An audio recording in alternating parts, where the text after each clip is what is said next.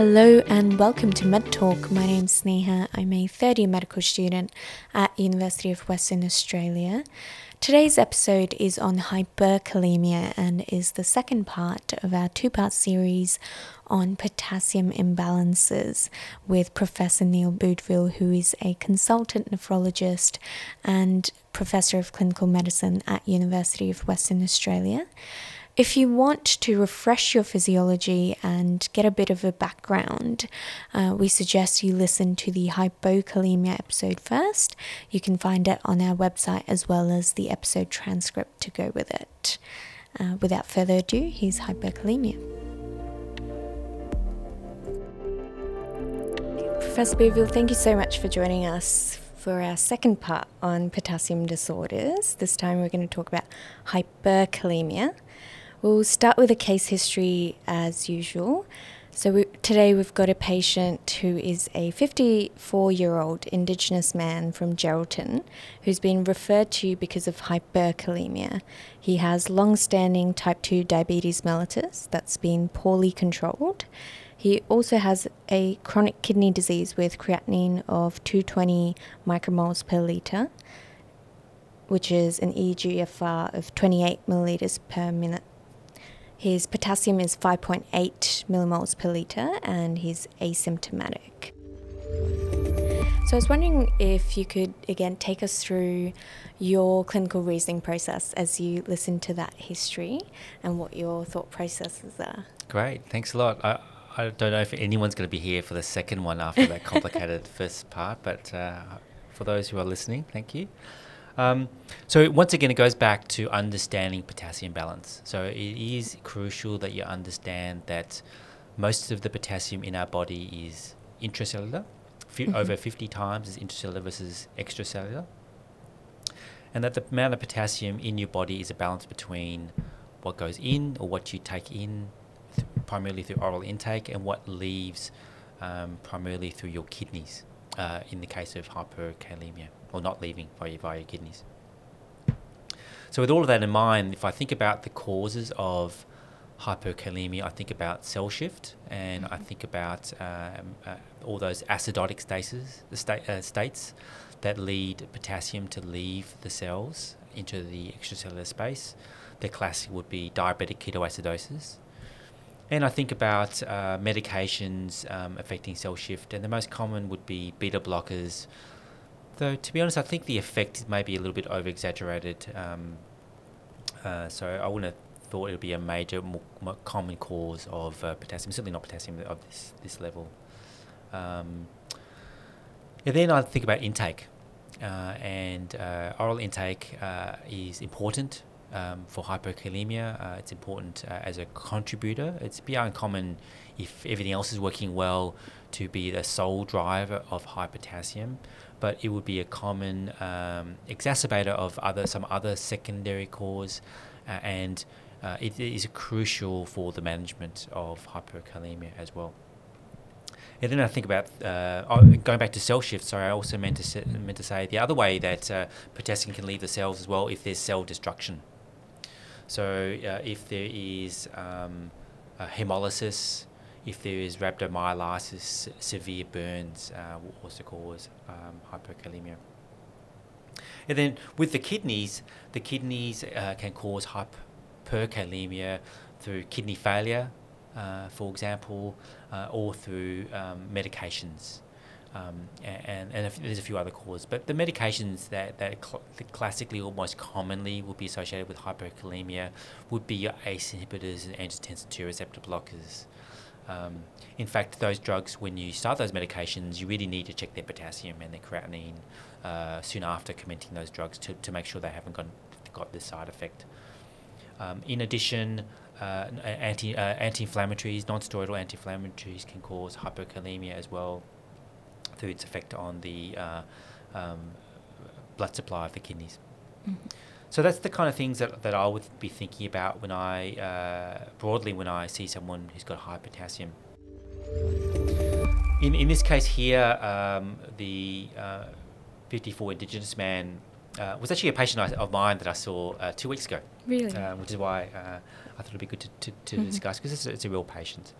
Um, and so, obviously, the, ki- the kidney failure w- would make you think, oh, this must be the driver of the high potassium. But in fact, uh, high potassium from kidney failure is a very late manifestation. Your kidneys have an amazing ability to keep excreting potassium, even down to a very, very low EGFR. And so, it's surprising that there's high potassium at an EGFR of 28. Um, typically, it'll be much lower, um, 10, 5, 2. So this is quite this is unusual for kidney failure by itself. But it's very common in type 2 diabetics.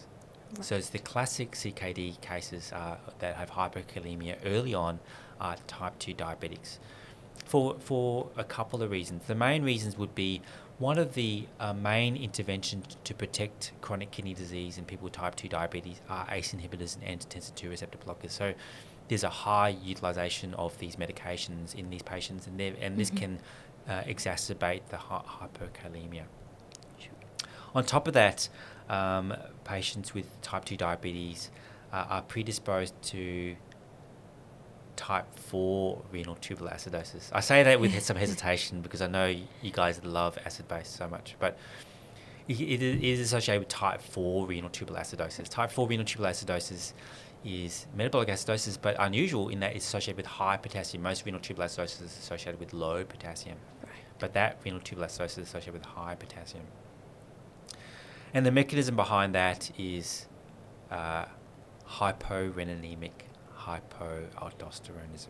So low Right. renin, low aldosterone. So you don't have that mineralocorticoid activity, you don't have that aldosterone activity in your distal convoluted tubule. And so you're not um, excreting the potassium Mhm.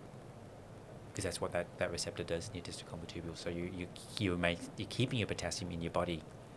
Um, this is important to know because when we talk about the treatments, it, this, Mhm. these are these are the, the kind of things you have to think about. So, yeah, in this case here, type type two diabetic with chronic kidney disease and hyperkalemia, I often think about type four renal tubular acidosis. I, I wouldn't be surprised if this person's serum bicarbonate is either the low range of normal or just below below normal, Mhm. like 20, 21, 19 millimoles per liter, just below the normal range. Um, and uh, and and maybe it's revealed by uh, as well by the addition of an ACE inhibitor or angiotensin two receptor blocker.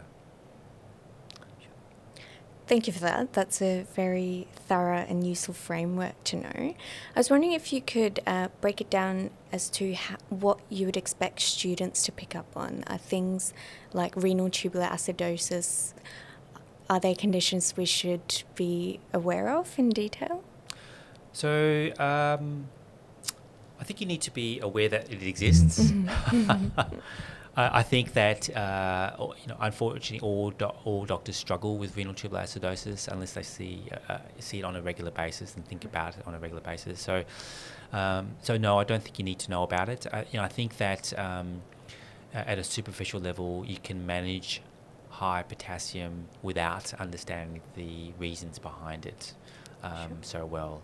The key would be um, knowing the medications that can cause it to go go up, Mhm. and the key, um, I think, for common medications would be ACE inhibitors and angiotensin 2, 2 receptor blockers, and maybe spironolactone and some of the other potassium sparing diuretics. They'll be the key ones as far as drugs are concerned. Um, beta blockers, I don't think. Well, you can think about that, but they're often there on it for a reason. Um, and and anti anti-inflammatories, I don't think are a common driver because people aren't tend not to be on it on a regular basis enough to cause this.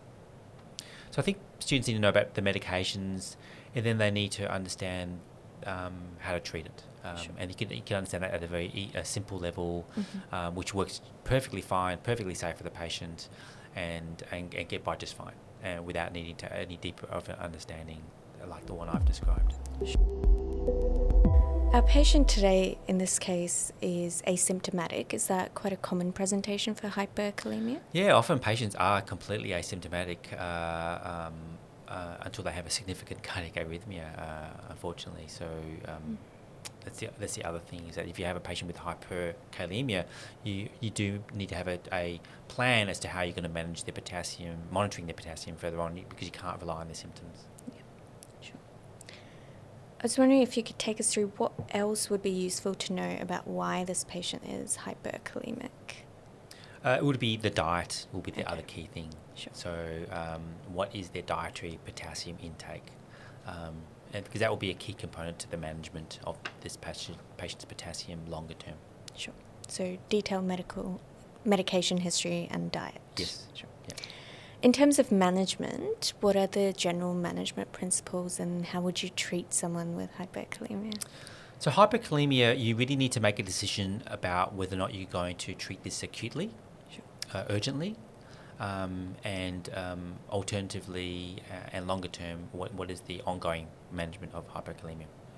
As far as the acute management, it is an acute emergency, uh, so the, it is the decisions um, is, ba- is based primarily on ECG changes, Mhm. I think, and rate of change of potassium, and um, what the likelihood is of the patient removing potassium via the kidneys in the future. So, ECG changes. So you do an ECG, and if they've got the classic ECGs, widening QRS, for example, that would be a real driver to want to acutely get this patient's potassium down and keep them safe. Rate of rise. So if their potassium on serial testing over a short period of time is going up and up and up and up, you probably want to treat it earlier rather than wait for it to get super high and wait for an ECG change to occur. Um, and removal of potassium. If the patient has got kidney failure and they're oligoanuric, they're unlikely to be removing potassium because that's the main way your body gets rid of potassium. So you may want to treat them a bit earlier as well. Um, as far as the treatment uh, acutely is concerned, um, if you want me to go through that, um, if you think about what, what your options are, um, we can kind of prioritize our treatment. So the options would be uh, insulin. And so typically you'd give uh, 10 units of insulin and uh, 50 mils, 50% dextrose. You can expect that to lower your potassium by about 1 millimole per litre. And typically takes one hour to work. You can also give salbutamol nebulizers, and the trick for salbutamol nebulizers is that it needs to be twice the dose that you would give for asthma. And that you, you can expect that to lower your potassium by about one millimole per liter, and it typically takes about one hour. Then you could give um, uh, um, some uh, resin to Mhm. the patient. So, so resonium for, would be the most common one that we use in Australia. Uh, and that can be given rectally if you don't like the patient. That typically uh, works very well. Typically takes about four hours to work. You can give it to a patient orally.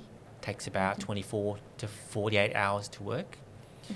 Uh, there's some newer resins that are uh, getting on the market. There, uh, one of them is available that uh, work in a different way to resonium, a bit m- bit better tolerated. So that Mhm. that space may change, um, and we may be relying on the resins. The resins work via the gut instead of um, uh, your kidneys.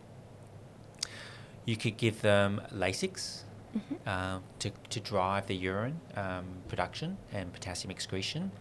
Uh, that takes a few hours to work. Or you can dialyze them. If you're, you're a kidney specialist like me, I could dialyze them, but then I have to put a central line in them. I have to convince the nurse to do the dialysis, and we have to wheel them up there. So that typically takes an hour or two. So I'm kind of painting these time courses to, Mhm. to give you a suggestion that um, all of these things take time to work. And so the crucial thing for treating a hyperkalemia, if you think they need to be treated acutely to prevent arrhythmias, then um, you need to give them calcium intravenously because the calcium just takes one circulation of their blood to work. So it usually takes one or two minutes to work and stabilize their myocardium and to re- significantly reduce their risk of arrhythmias. So that's the key um, part of hyperkalemia treatment is the calcium. Sure. And just to clarify with the insulin, you'd give that to non-diabetic patients yes. as well? Yeah, absolutely. Yep. Yep. Okay. There's an insulin receptor on cells that causes shift of potassium in. Yep. Sure. And are there any ECG changes that we should be aware of, or is ECG something you would do Yeah. urgently in a patient with hyperkalemia? Uh, if it was, uh, if it was a high, um, I, I suppose I, I see hyperkalemia a lot, so I tend to be a lot more tolerant of how high is high. Um, but the ECG change would be typically a widening QRS, um, tenting of your T waves, widespread, um, and then that leads to torsades, um, which is your sort of life-threatening arrhythmia that you get. Sure. Well, the other aspect of treatment of hyperkalemia, I suppose, would be the more chronic uh, treatment. And uh, this this patient here wouldn't have needed any acute treatment. I would I wouldn't have done any acute treatment. So it'd be Mm. more the chronic treatment of hyperkalemia that I would be um, thinking about. Okay. And the chronic treatment of hyperkalemia, the key is intake. Mhm. So ideally, it would be great to not give uh, patients medications and just get it down by limiting their, their oral intake. So it's good dietary advice. Um, unfortunately, a lot of the high potassium foods tend to be the not, the good the ones that are healthy and good for you. Mhm. Um, the classic would be bananas, but also avocados and citrus fruits.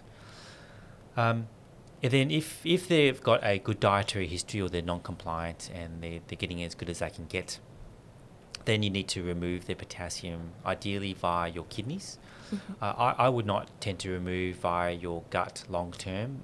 They'll be using resonium because it's it's expensive for the patients and not real well tolerated. These newer resins coming in that might be available might change that, Right. but they're not subsidised by the government as yet. So we're still related. We're still left with uh, renal excretion pota- uh, of potassium. So with renal excretion potassium, it goes down to bloody physiology again. it's really just Lasix Yeah. or activate your aldosterone, activate your mineralocorticoid um, axis. And the only drug that we have is fludrocortisone. Fludrocortisone. Right. Fludrocortisone is just aldosterone. Okay. So the two ways you can increase renal excretion of potassium is Lasix or fludrocortisone. Um, and the way I think about it, it is Lasix will tend to reduce someone's intravascular volume. Fludrocortisone acts like a mineralocorticoid, so it causes sodium reabsorption and potassium excretion. So fludrocortisone tends to increase someone's um, intravascular volume or the volume status, Right. right? So, Yep. so if I see someone who's all overloaded, I would tend to give Lasix. Mhm. If I see someone who's undervolumed, I would tend to give fludrocortisone. Um, having said that, we're, everyone's familiar with you prescribing Lasix. Mhm. D- to be honest, most people will, give Lasix even to the people who are intravascularly depleted. Maybe just get them to drink a bit more, and that, that's fine. That works just fine. But um, I'm kind of describing how I think about about this, and and the, uh, and I guess I see the more complicated patients. So going back to your answer about um, your question about uh, what do I expect students to know? I expect students to know to recognise hyperkalemia, Mhm. to know about uh, uh, the risk of arrhythmia and how to um, decide how to decide who to treat acutely Mhm. and what the ECG changes are. And I would expect them to know how to get the potassium down acutely. Um, so I'd expect them to know about insulin and um, about, about um, salbutamol. Uh, and then I would I would hope that they would chronically know about uh, diet, education, and about Lasix. The fludrocortisone, I'm not too worried about it for the student, but Lasix, that will, they can get by with Lasix. yeah. Sure. Any other take home points before we finish potassium? It's all about the physiology. And unfortunately, that's the, I keep, I keep saying this about everything. It's all about uh, the physiology and basic Right. understanding. Yeah, for, Yeah. for all of what we do as med- in clinical medicine. Sure. Well, Professor Boudville, thank you so much for demystifying potassium for us. Um, I certainly learnt a lot from those two episodes. Thank you so much for joining us today. Thanks a lot. See ya. Thank you for listening to our podcast. You can find this episode as well as all our other episodes and their transcripts on our website www.medtalkpod.com. You can also like us on Facebook www.facebook.com forward slash medtalkpod to stay updated about all the new episodes and any new learning resources. You can also send us episode ideas and feedback on our website or our email medtalkpod at outlook.com.